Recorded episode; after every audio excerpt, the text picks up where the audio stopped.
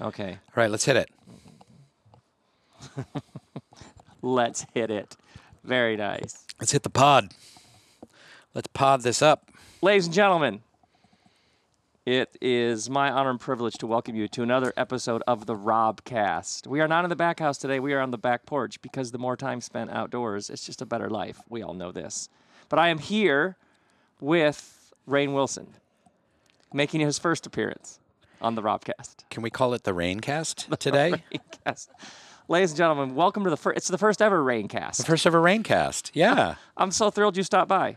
Uh, it's great to be here. You know, you came on our little podcast I was doing with Reza Aslan, uh, Metaphysical Milkshake. It hasn't been released yet, and we're tinkering with it and whatnot. It was such a fantastic conversation, and I'm a big fan of, of your podcast here, and uh, I'm thrilled to be on your back porch today. I think that that conversation, our first conversation, was an hour and a half on, Rob, if you left this recording studio and got hit by a car, yeah, uh, a bus yes. on Riverside Drive, where would you go? What would happen? Exactly. And Talk us through it. And I think we did it. an hour and a half. On where I would be. It was good. I guess I'd still be there. And it was good. It was good. You, you, it, it got a little general sometimes, but I Absolutely. was really impressed with your talking us through that experience and that you had given that actually some some very real thought. And I love that. It's my, death is one of my favorite conversations. And I, um, I like that you said general because to talk about what happens when you die is an endless dance between speculation yeah. and an odd, any certitude, there's a suspicion to yeah. it. And yet, this is the biggest stuff. Yep. So jumping in and just throwing things against the wall is fine. It's all speculation. Yes. You know, as Pete Holmes always says, it's like dogs talking about the internet. You know, it's uh, it's out of our ken. You know, we talked about us babies in the womb talking about yes. what it would be like to go see Apocalypse Now in a movie theater. Like they wouldn't have any context for, you know, all of it, all of the mystery and the wonder. Um, so let's, let's pick up there. We might as well, because you grew up in the Baha'i faith. I did. Mm-hmm. Um, Where did you grow up? I grew up in Seattle, Washington, uh, where, you know, I left for a while. My parents went and did kind of the Baha'i version of missionary uh, work in Nicaragua when I was uh, a kid. So I lived there from three, four, and five, and then and back to Seattle. And, uh, yeah, my parents uh, became Baha'is uh, kind of in the hippie days when a lot of people were becoming different religions and exploring different yeah. religious and spiritual paths. We, um, and the how far back does Baha'i go? Let's do Baha'i one oh one just for everybody. Baha'i one oh one, it's tricky because it's so vast. But uh, Baha'i one oh one is that uh, in the mid eighteen hundreds in Persia, which is now Iran, uh, a man who was given the title Baha'u'llah, which means the glory of God, um, said that had a vision and uh, that he was a new spiritual teacher sent from God for humanity. What Baha'is believe in is something called progressive revelation, that God, there's only one God, we all worship the same being, unknowable essence, divinity, energy thing, whatever that is, and that this, the way that this God educates humanity is by sending divine spiritual teachers down every five hundred or one thousand years or so to kind of, I call it like kind of updating the yeah. operating system. Right, right, right. You know, like... Reboot the system. I just did Catalina on my Mac laptop. It's the new, and I had, you know, Sierra Madre before that and Canyon Country and Cougar and Mountain Lion before that. And when you do an operating system, you don't scrap the existing operating system. You're building on to that existing operating system. Yeah. So these divine teachers... Um, uh, Baha'is call them, um, you know, some people call them like prophets of God or messengers of God.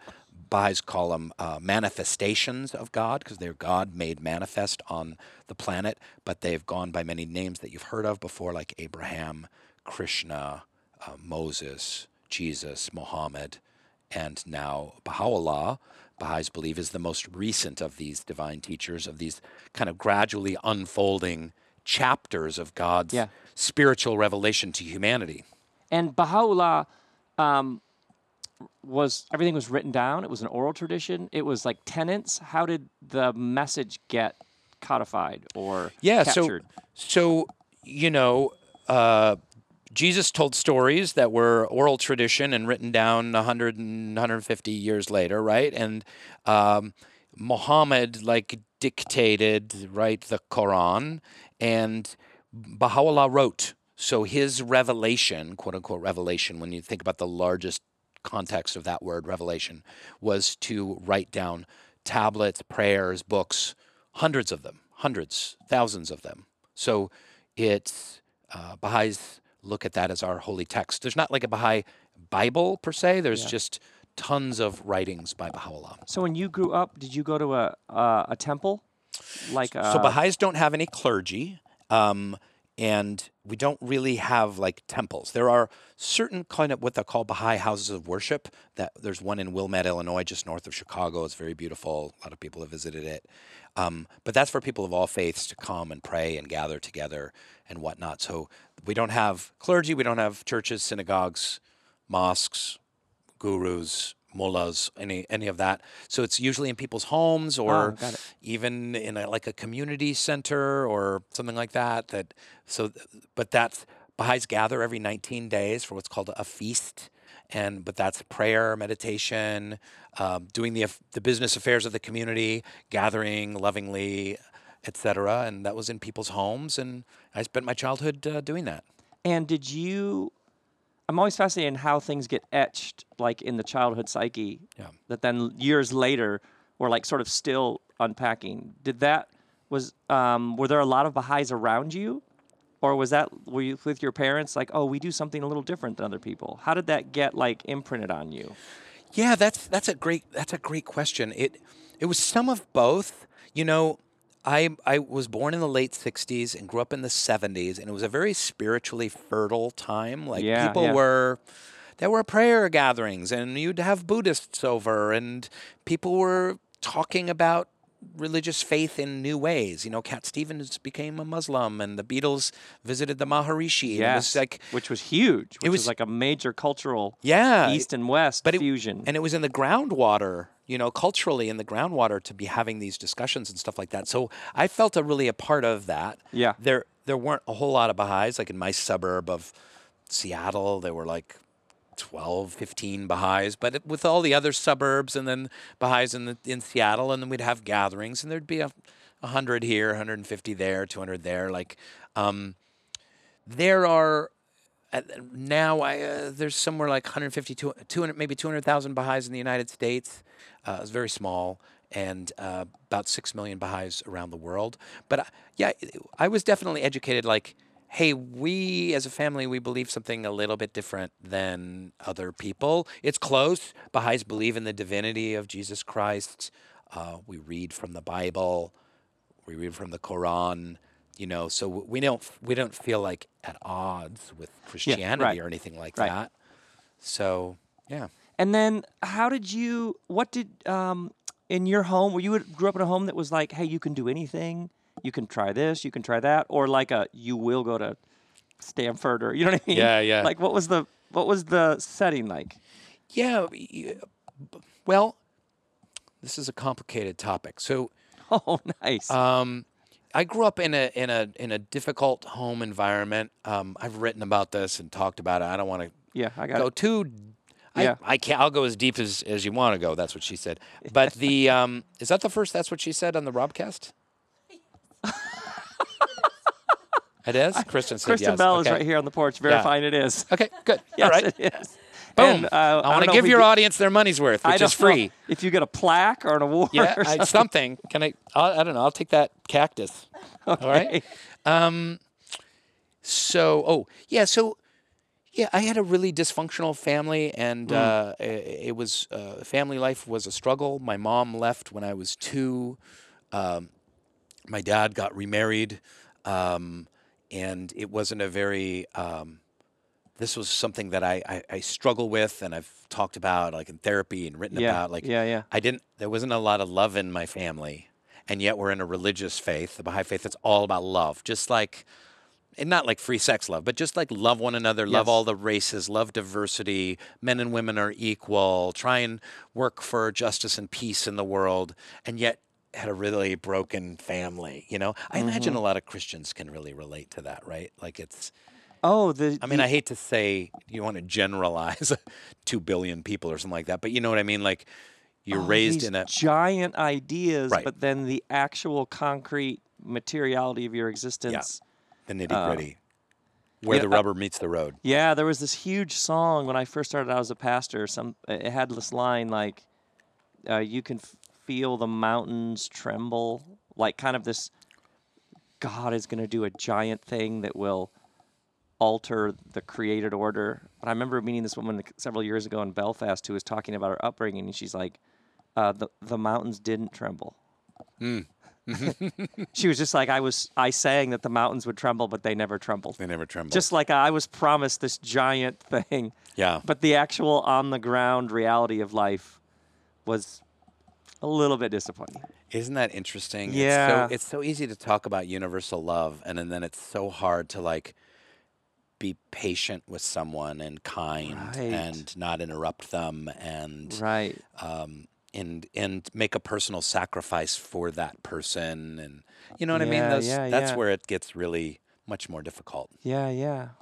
But my parents, they were good people. They were, you know, they had really messed up family lives before that, and uh, but yeah. So they, my dad was a struggling artist. So I grew up. He worked in the. He literally worked in the sewer construction business, and at the same time was writing science fiction novels. Painting abstract oil paintings. He wrote a book of poetry. Uh, he was always weird sculptures. He would he would make the lamps that were in our house, like out of like driftwood and nails and stuff like that. Like it was this really bohemian, fertile household. So they were very supportive of me being an artist yeah. and whatever kind of path I wanted to take. So that that did you start making things? Er- were you acting early? Acting is weird. Acting is weird. Um, I always knew that I wanted to be an actor. It was there was, I don't know how that works, but I don't know how a, a nine-year-old Rainn is watching like MASH on T V and going like, I want to do I that. I want to do that, and I think I can do that. I think I I think I would be good at that. It goes back that far. Yeah, really, really early. Yeah, because see, I think it's so interesting the number of people I interact with. Um, especially people who are like feel stuck or like mm. this thing didn't turn out how it was supposed to, yeah. or just basic like just the very I hate my job, that kind of thing. Mm. Whenever I I immediately begin asking questions like, well, let's just do some just one oh one kind of psychology here or yeah. or history. Um, when do you mis- most feel alive? When you think about, are there any threads or patterns in your life of things that you've done over time that, that something within you went, oh, and it's unbelievable how many people can go way back and be like, I always just wanted to help heal. Or yeah. I always had the earth or animals. Or yeah. I always found like order and making the numbers and fit in the right column. Like how many people have these really root things mm-hmm. Mm-hmm. that are who they are, some essence that's in there and our, that they can name. Our families or our social situations kind of take that away from us and yeah. disempower us. And yeah. a lot of shoulds. Um, yes. Yeah. Kristen Bell often talks, we don't should. We don't yeah. should on ourselves. There'll be no shoulding here. Yeah, don't should in your pants. You should all over that thing. Um, the uh, it's like that Reverend Howard Thurman quote, which I'm sure you know uh, that very well. Awesome. Uh, which is, uh, don't ask what the world needs, but ask what makes you come alive and go do that, because what the world needs is people who have come alive. Ah. Uh. So the world needs people who have come alive. And you see that even in people like, I don't know, they're a butterfly collector and it's what they love and they're just passionate about butterfly collecting. It's not necessarily helping feed starving kids or whatever, but because they love it so, they're able to be loving to others and s- spread love and positivity. It reverberates and connect, outwards. And connect very, with people and stuff like that. Almost subtle ways. I mean, so, it gets tricky because it's like, well, we, does anyone like... Is it? We need garbage men, you know. Yes. Does garbage being a garbage yes. man make someone come alive? I don't know. Yeah, you know, I don't. I don't. So it's tricky. It's very tricky. It's tricky in that sense. It's not, we we we can't all be like macrame artists and yes, yeah, social yeah. media influencers or whatever. I don't know what people want to do these days. yeah. what people want to do. I don't know what the kids want to do. I'm too old. I'm a, I'm a okay boomer. I'm not a boomer. But. So you get to, let's say, high school. Um, are you a good student? Are you like, I'm going to go to a really good college? I'm folk. Were you like a focused, this is the plan? Or were you trying this, trying that? Yeah, I was, um, I tried this and tried that later in my twenties. But in high school, I was very nerdy and I was a very good student and got mostly A's and some B's. And um, I, you know, I got attention and love from my family mostly by doing, um, you know, getting accolades, you know, in a way, and getting good sure. grades and succeeding at things, you know. Um, there's not anything truly inherently wrong with that. But um, so, yeah, so I, I was pretty nerdy in high school, and then I started doing drama in um, junior year. And um, at a new high school, we moved to Chicago, and, and I found I was good at it, as I kind of, my nine-year-old self watching MASH thought I might be good at it, mm-hmm. and, and I, I was this. pretty good at it, and made people laugh. I made girls laugh. All of a sudden, girls were like liking me, and because I made them laugh, and I was like, "Oh, wow! Well, okay, here we go." So then I really thought I, I would study acting, and I've and I've told this story before, but um, I think it's important to me because I didn't know. My dad was kind of a failed artist. He wasn't. Fail's a strong word, but he, he was never able to make money off of it. I never knew anyone in suburban Seattle that got paid to make art. Like, I never met. My friends' dads were insurance salesmen and yeah. plumbers and stuff like that. I didn't know someone who, like, wrote a poem and got a check for five hundred dollars or performed on the stage and got yeah. paid weekly to do that, or sang songs and got record deals. Or I didn't know professional artists at all in blue-collar suburban Seattle in the seventies. So this was a pretty big f- dream of mine to, like, be an actor. But I remember going to my drama teacher in um, in high school. Her name was Suzanne Adams. We still keep in touch. And I, I was this nervous, trembling, pimply seventeen-year-old and a lot skinnier than I am now. And then um, I said to her, you know, Miz Adams, do you think that I could one day, maybe, if I worked hard enough, that I could potentially be an actor? And it was maybe the most vulnerable I'd ever been in my life. And and she was like, oh, yes, you should try. You've got lots of talent, but you have to travel the world and read books and fall in love and go to school and try new things and and travel and have experiences. And, you know, she was all about that. But that encouragement that I got right at that time when I was so vulnerable, it would have been, I just think about how easy it would have been for her to be like, I don't know, kid. That's, right. a, that's a tough one. It's tough out that's there. That's a tough road to hoe. Are Good you luck okay with, with that. Rejection and failure? Yeah. yeah. Very few make it. But she was so, like, positive and connected it to, connected success in acting to reading and experiencing things and yeah. interacting with people and stuff like that. So that that really helped inspire me on my path. And I did a freshman year at Tufts in Boston. I did a sophomore year at University of Washington in Seattle. My parents were getting a divorce, or my dad and my stepmom were getting a divorce, and um, I went back to Seattle. And then and then I knew I wanted to be an actor, and I went to New York University uh, graduate acting program, and um, Uh, I got out right around nineteen ninety and in New York City, and that's when I became a professional actor. And that was, how, and that to, um, what is the first, and then that's pl- theater? Theater, T V, yeah. T V, film, all of it. No, just theater at first. Very, just, I lived and worked as a professional actor in New York City for nine years, Rob. I never made, as an actor, I never made over twenty thousand dollars in a year. Ah, nine I'm raising years. My hands in the air, celebrating that. Is that. And you didn't give up.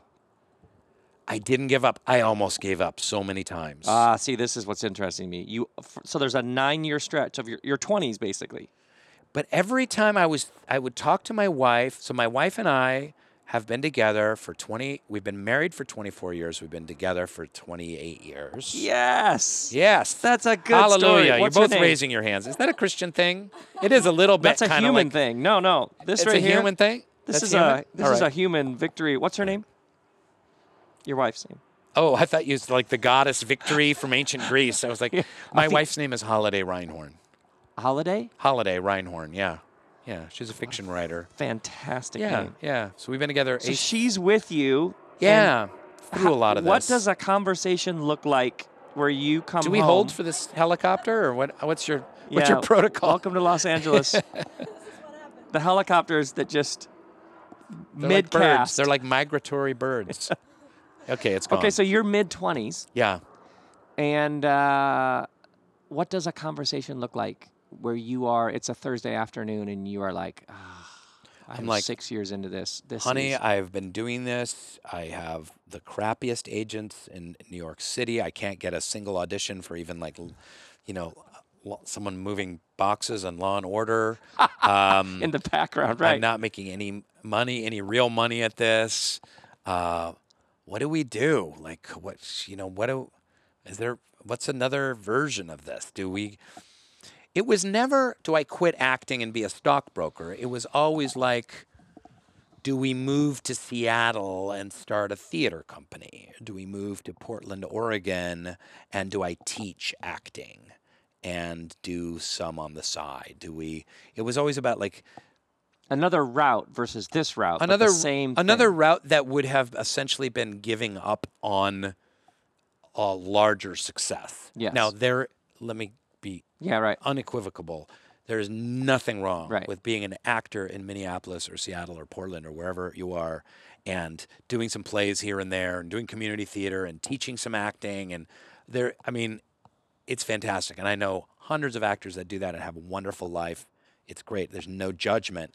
But when you do that, you're kind of saying, well, I'm giving up on being a series regular on a T V show or being a Broadway star or something like that, because you kind of got to be in New York or L A. And just when we would start to engage in those conversations, what would happen in the universe is I would get some other job, or there'd be some other sign that was just a little bit better than the last one.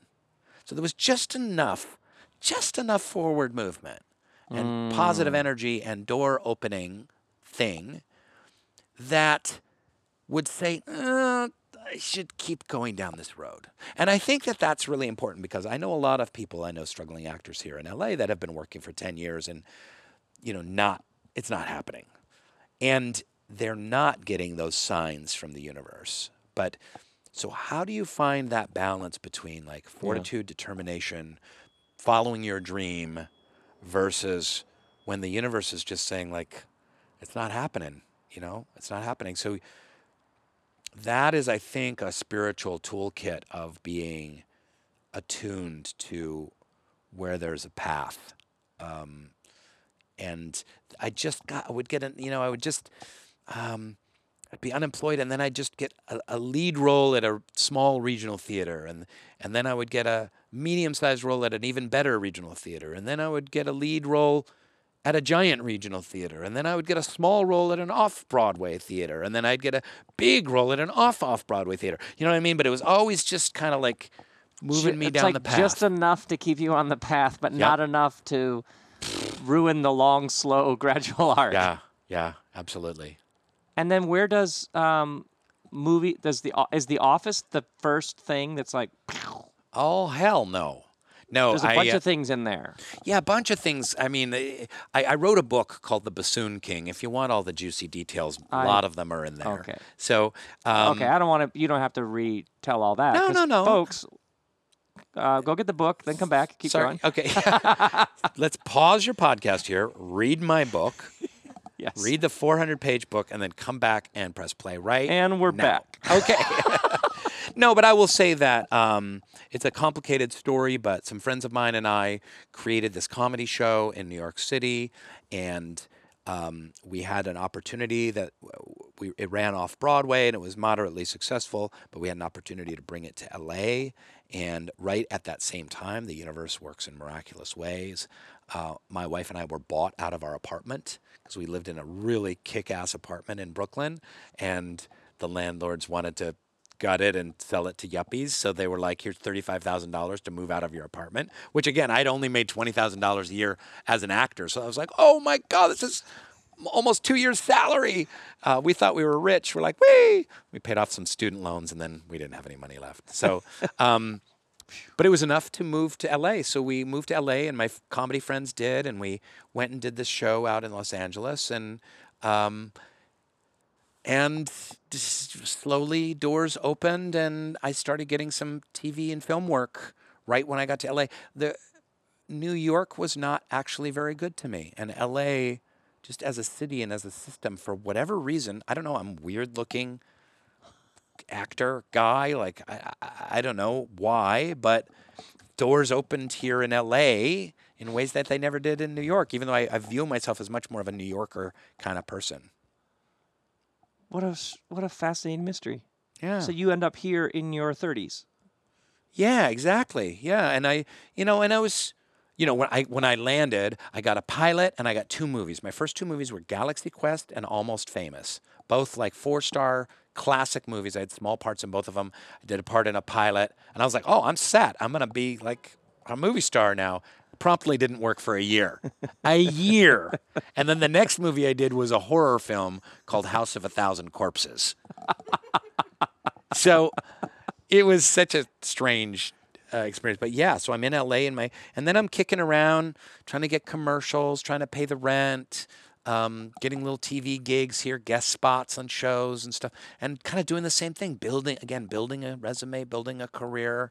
It took me a hell of a long time to go from, you know, nineteen ninety, uh, getting out of acting school, to two thousand four, um, being on The Office, getting cast on The Office. That's a long... Nine years in New York, four or five years here in L A. Yeah. It's a lot of struggle, you know?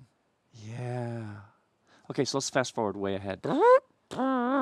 What now is like for you where the juice is? Because when I first met you, because I don't know if many people would know you through acting, but as soon as we got into it, Rob, if you got hit by a bus on the street out there, what would happen? Where would you go? I was like, oh, he's, this fella has a lot going on. Well, Rob, whoa, Rob. uh, you know, I've guy, it's very funny. The guy who played Dwight has got a kind of a closet Oprah going on, because yes, the thing I am most passionate about in the world is people's spiritual journeys. Amen. See, this is, I, as soon as we started talking, whatever that was, yeah. however long ago. Yeah. It's like, oh, he's got a whole other world here. Yeah. That yeah. he's pursuing, exploring, building. Absolutely. Going after. Absolutely. So, again, people can read my book. I'm sorry to keep plugging it, but just some more details are in there. But I went, underwent a real spiritual journey where, where I was in New York City and I left uh, the Baha'i faith. I was rebelling against my parents. I didn't want morality. I was had a girlfriend. I wanted to have sex with her and not feel guilty about it. I wanted to be a crazy bohemian, drinking and doing drugs. Um, I didn't really get the whole God thing. And I went on a long spiritual journey during that in those New York times. And uh, I read a lot about spirituality and started, I was very, here's here's what it all boils down to. I was making it as an actor, barely, but I was working as an actor, and I was really unhappy. So what is that about? What, this is my dream since I'm nine years old and I see MASH. And here I am, and I'm unhappy, living in Brooklyn, being an actor. Yeah, I have to be a cater waiter and drive a moving van and do some other stuff like that. But, you know, like, this is beyond my wildest dreams. This was the dream, so how come it hasn't delivered? Why am I so yeah. discontent? Yeah. And I just had this unsettling feeling in my stomach, like it's it's spirituality. I grew up with this beautiful faith. Um, yeah, there were some flawed elements to it with my family life and stuff like that, but beautiful faith. Had a connection to God, prayer, meditation. Now I don't have any of that. Maybe I threw the baby out with the bathwater when I jettisoned God and faith and by faith and religion. But I was like, let me start. I'm going to start at ground zero, and I need to go on a spiritual journey. And the first question that I undertook was, is there a God? And um, this, because uh, I was like, this, it all comes down to that. It really just all comes down to that. There's no bigger question. We're either a random assortment of molecules uh, that somehow gelled together and formed consciousness, and we're having this conversation on your back porch with these weird headsets on, or there's some divine force or power. Something else going on here. Beyond Exactly. That's yeah. That that and that would mean that there's a greater purpose, because surely this divine presence, power, force, unknowable essence, whatever you want to call it, didn't bring us all into consciousness just to kind of like, okay, right. have fun, get at it. If there is no point, then we're back to the other option. Yeah. Then we're yeah. just then it, then it's like a kill switch, and we just go back to yeah. trip switch. Like, yeah. Then there is nothing. Exactly. So. Um, I did a lot of deep reading on other faiths. I read the Bible and the Quran and a lot of other spiritual tomes and spent a long time meditating on this stuff. And um, what really opened my eyes to the idea of God was reading about Native American spirituality. And I was reading about the Lakota and their definition of God. The name for God is Wankantanka, which means the great mystery. And as uh, soon as I read that, I was like, ooh, yeah. wait a second here. Yeah. I don't know if I believe in God, but I certainly believe in the great yeah. mystery. That sounds sexy. Like, what is that? Like, and, and the more I read, like, it's unknowable, it's in nature, it's this force, it's in, in between the molecules and beyond physical time and space, and all healing and forgiving, and it's love and in the sunlight and the winds. And I'm like, oh, I could get with this, you know? So that kind of like opened my eyes to the possibility of the redefinition of God. As a matter of fact, funny story, I had your picture in a pitch deck for a T V show because I was pitching a show called The Notorious G O D And how long ago was this? Six months ago. And You're I going around town pitching with a this show, idea for a show. With an idea for a show called The Not- Notorious G O D about what is the meaning of God, or what does that word mean in different cultures to different people? How do you, how can we redefine it in the modern age? How does God sync up with science or technology? Like, just the Morgan Freeman's show is more like the story of God, like, let's go to ancient Egypt right, and look sort of at Osiris, yeah. kind of, and a travelogue kind of thing. This would be more about ideas. And, of course, it got shot down all over town. Like, well, you can't do shows about God. Well, you can't do shows about the biggest question right. that is believed in the by... The thing that will get a conversation started every, at every table in every restaurant. Six billion people on the planet believe yeah. in this, and you yeah. can't do a show about it. Okay, I get it. So, but you were in the pitch deck because of, like, people who talk about these bigger questions. And um, by the way, having gone around town with ideas for shows, yes, and done that thing in the conference, the corner conference yes. room with the people around the table, yeah, and I'm sure you've had this the number of times I can't even count where you pitch the idea and everybody looks at you like, I don't think there's anything like that on T V. Yeah, that's correct. Yeah, but there should be. And uh, no, I don't think anybody would. And then you realize that the, the pitch part of it, I mean, is over. Like, they're not interested. Yep, yep. And then the person leans forward and goes, you know, I grew up Catholic, but I don't feel like it. And then they proceed to like, what do you think about, what do you think about, what do you think about? Yeah, yeah. And they start this, yeah, yeah, this was my, conversation. My pitch was this thing that you just did once. But yet they're not going right. to buy the show. We So I started this company, Soul Pancake, which is this digital media company that's about exploring life's big questions. And it's not Baha'i, but it was kind of inspired by Baha'i yeah. ideas in a lot of ways. And we did a show about death called... Um, My Last Days. And it's about, you might have even seen some of the videos and not known they were Soul Pancake because they were being shared on Facebook and stuff like that. And it was all about what are the life lessons that we can glean from people who are in their last days of, of being alive. So it wasn't really a show about death. It's a show about life. But yeah. I remember we pitched it at M T V. There were three women executives in the room. And we showed them this five-minute sizzle reel of the stories that we told and stuff like that. And um, they were sobbing. And tears were running down their face. Mascara was running. We turned the lights back on. They're like, oh, my God, that was so beautiful. Oh, thank you. Thank you. Oh, my God, it was amazing. And then there was like a pause, and they're like, we could never make it as a T V show, though. Sorry. Because you think, you know, they've got to sell... Yeah. You know, Spanx and Pampers and orange juice and stuff like that. And no one's going to be like, I don't want my orange juice to be on a show about death.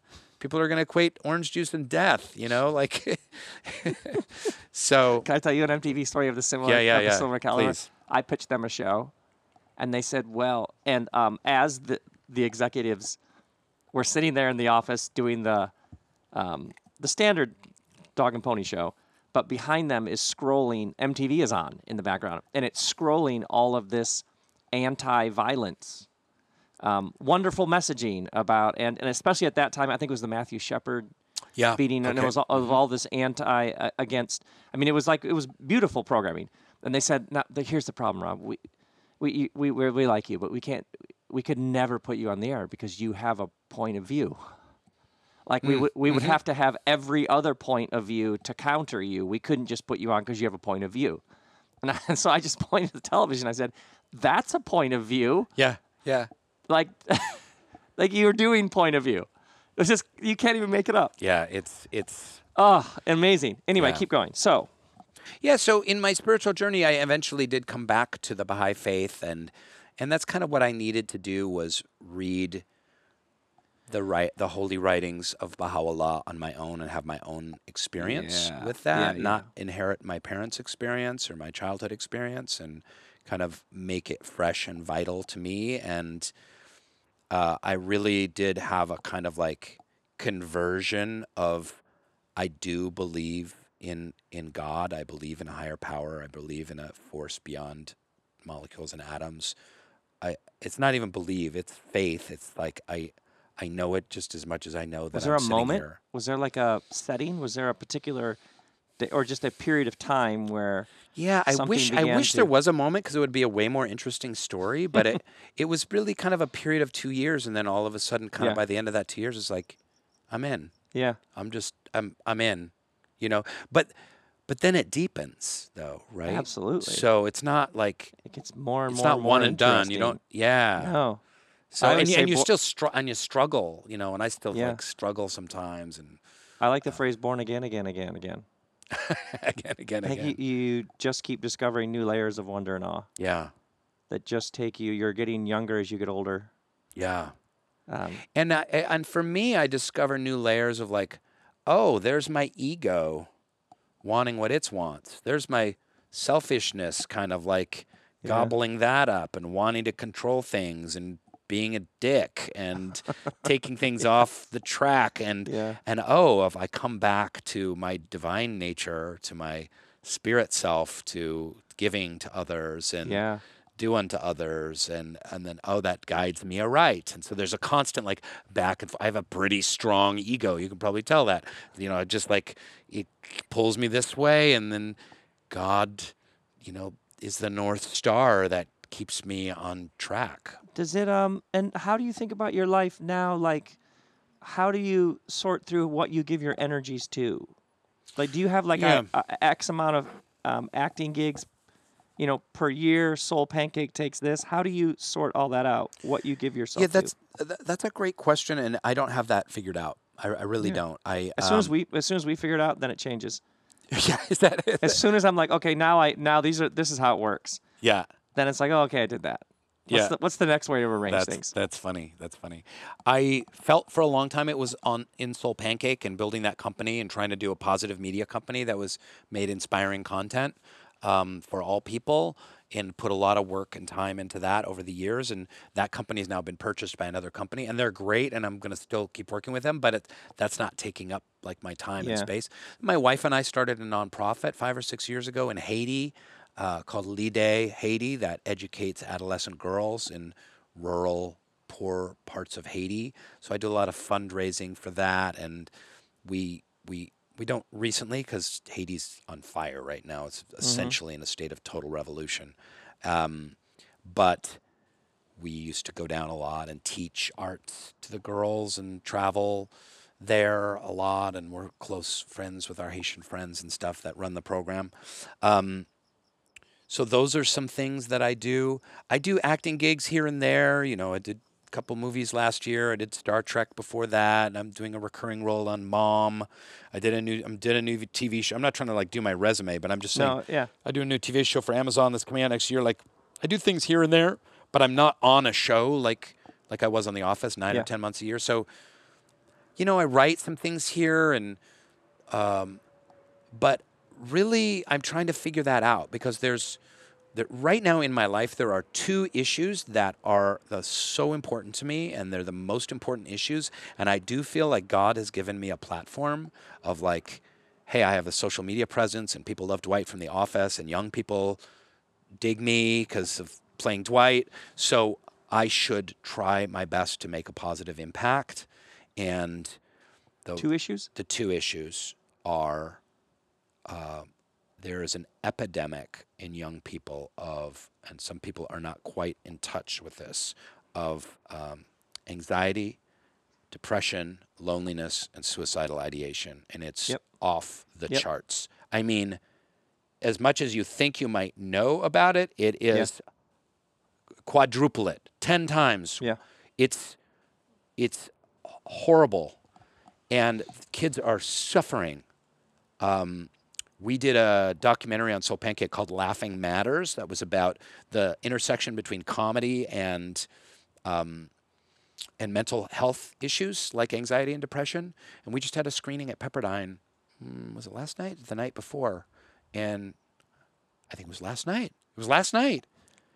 I had three people come up and take my arm, shaking with tears in their eyes, like, thank you so much. I'm undergoing such depression and mm. anxiety, and I was suicidal. And you just see this raw yeah. pain yeah. in their eyes.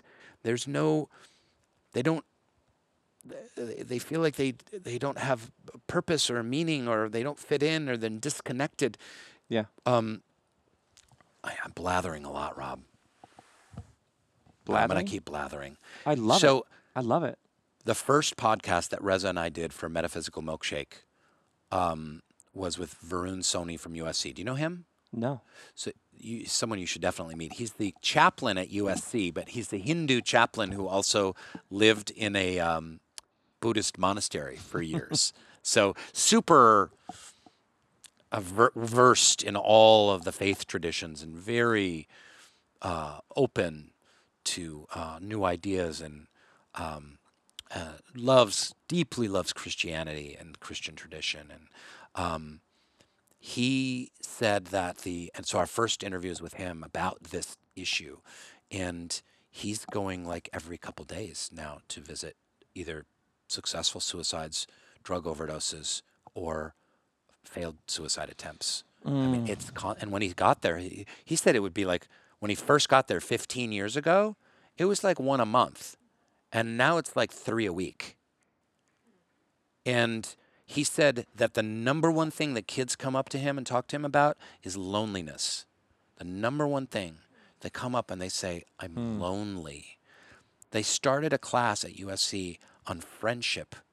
It's the class with the longest waiting list at U S C. Friendship. I mean, when we were growing up, like seventies and eighties, like, he's friend.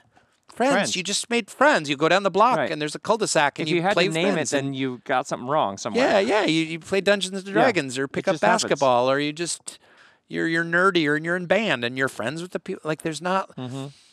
and obviously, one of the big big issues are these with my two phones. you know, are these things, are the phones and social media and the disconnection uh, that it creates. But so that's the one topic, and the other topic is climate change. Uh, Absolutely. Which, uh, which is also driving a lot of the anxiety that young people yeah. are feeling. They're feeling yeah. like, what's the point? The world yeah. is dying. Yeah.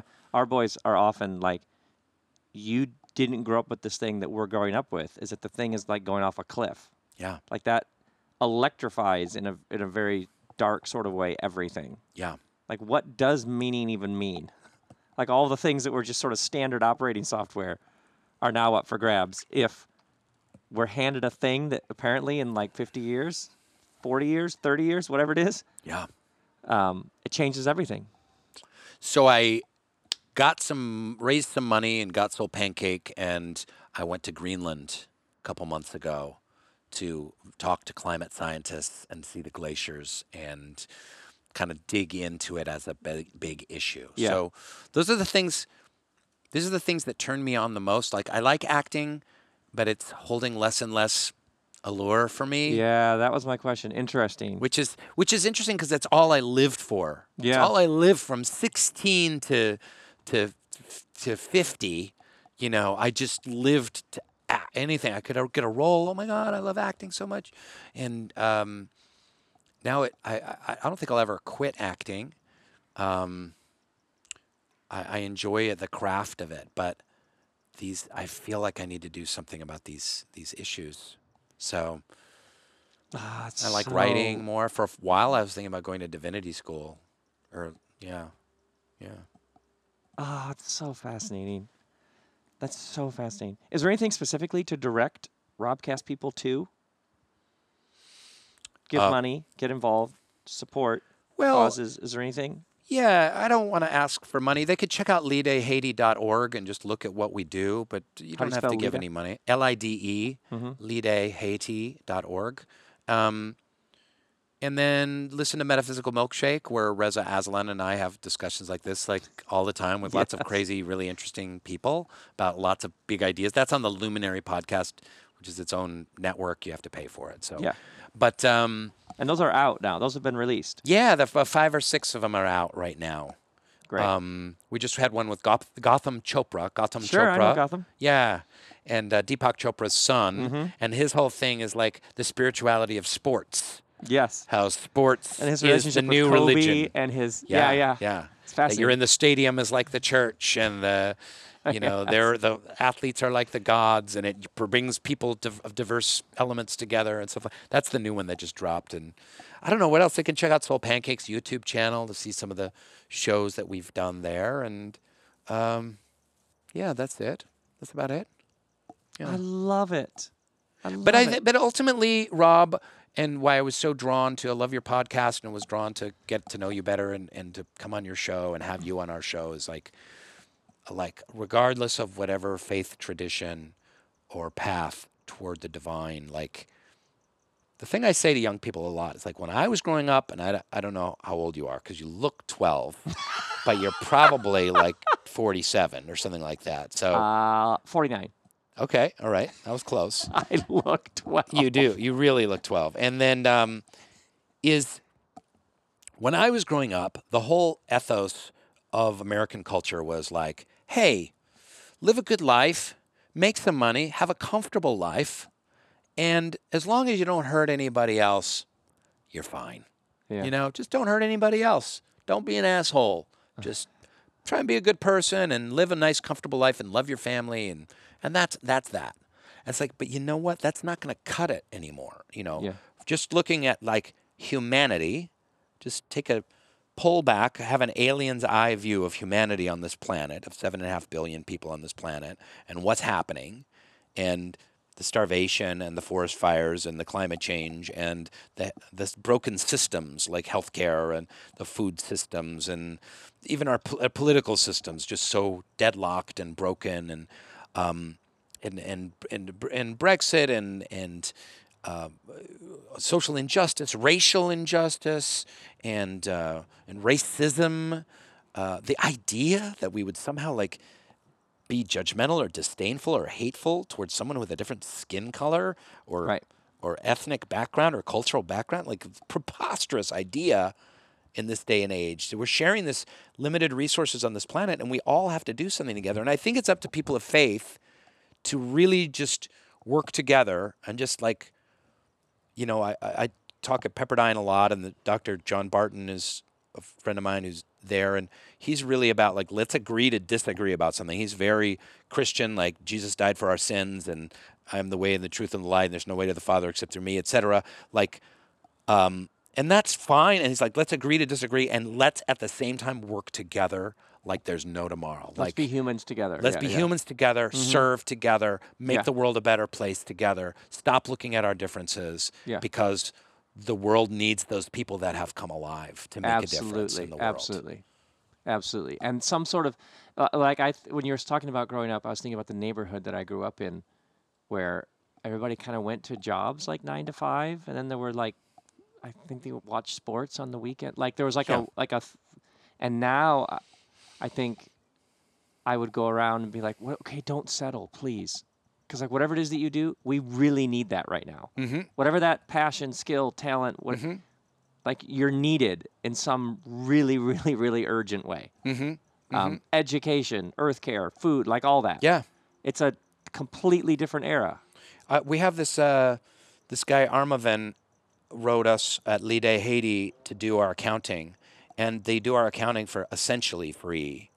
And that's what that's how he gives back. He's an accountant. He's a C P A. Yeah. He's got a little company, and they have they're not huge, and they take on they have clients, and they you know do car companies, and they do accounting and taxes and stuff like that. But he take he allocates a certain amount of time and energy and resources for nonprofits to do yeah. their taxes. There's all kinds of ways yeah. to be of service. Right, right, right. You know, is right. it an inconvenience for him? Probably. It's probably extra hours of work that he would rather you know be playing Xbox or.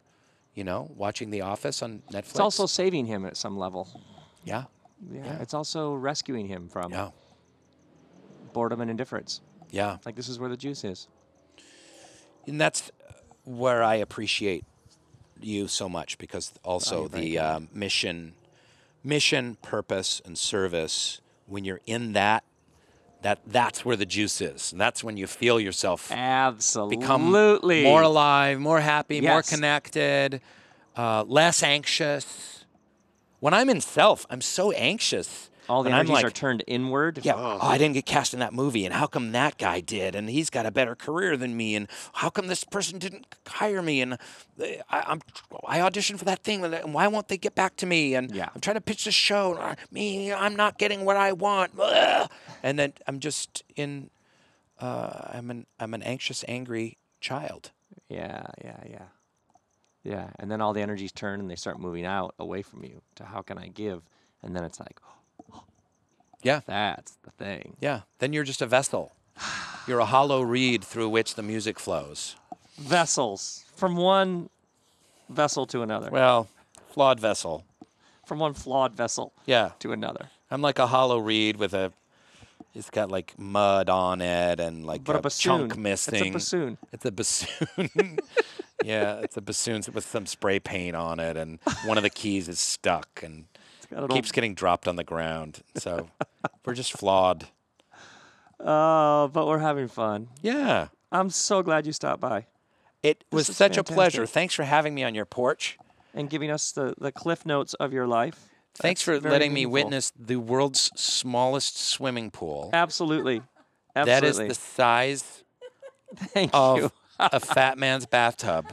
You are, you are not the first person, by the way. To yeah. be like, is it even a swimming pool? It's it's a pool. Yeah, it's yeah. Oh my yeah, goodness. There's You're a little really gonna riff. You're yeah. gonna riff on our pool. Aren't well, you? There's a jacuzzi in the pool that um, might be bigger than the pool. Is that what you're about to say? Uh, yeah, yeah. But you, you you could fit like te- if if there was more than like eight people, it would start to get uncomfortable. It would start to feel like a weird orgy. Like if there was a large man and a small child in the pool at the same time, and the large man got out. The yeah, kids exactly. Might... Yeah. I don't know. We just went know. from saving the world to, that's a small pool. I like that's that's how it works. That's how it works. Uh, Thanks for having me. This was so much fun. I oh, really appreciate so it. So great. And uh, let's stay in touch and let me know what you're up to and stuff like that. I will and, do that. And uh, we'll uh, we'll do something else together one of these days. And all you Robcast peoples, this has been episode something something with our beloved new friend Rainn mm-hmm. Wilson on. The back porch. Grace and peace to all of you.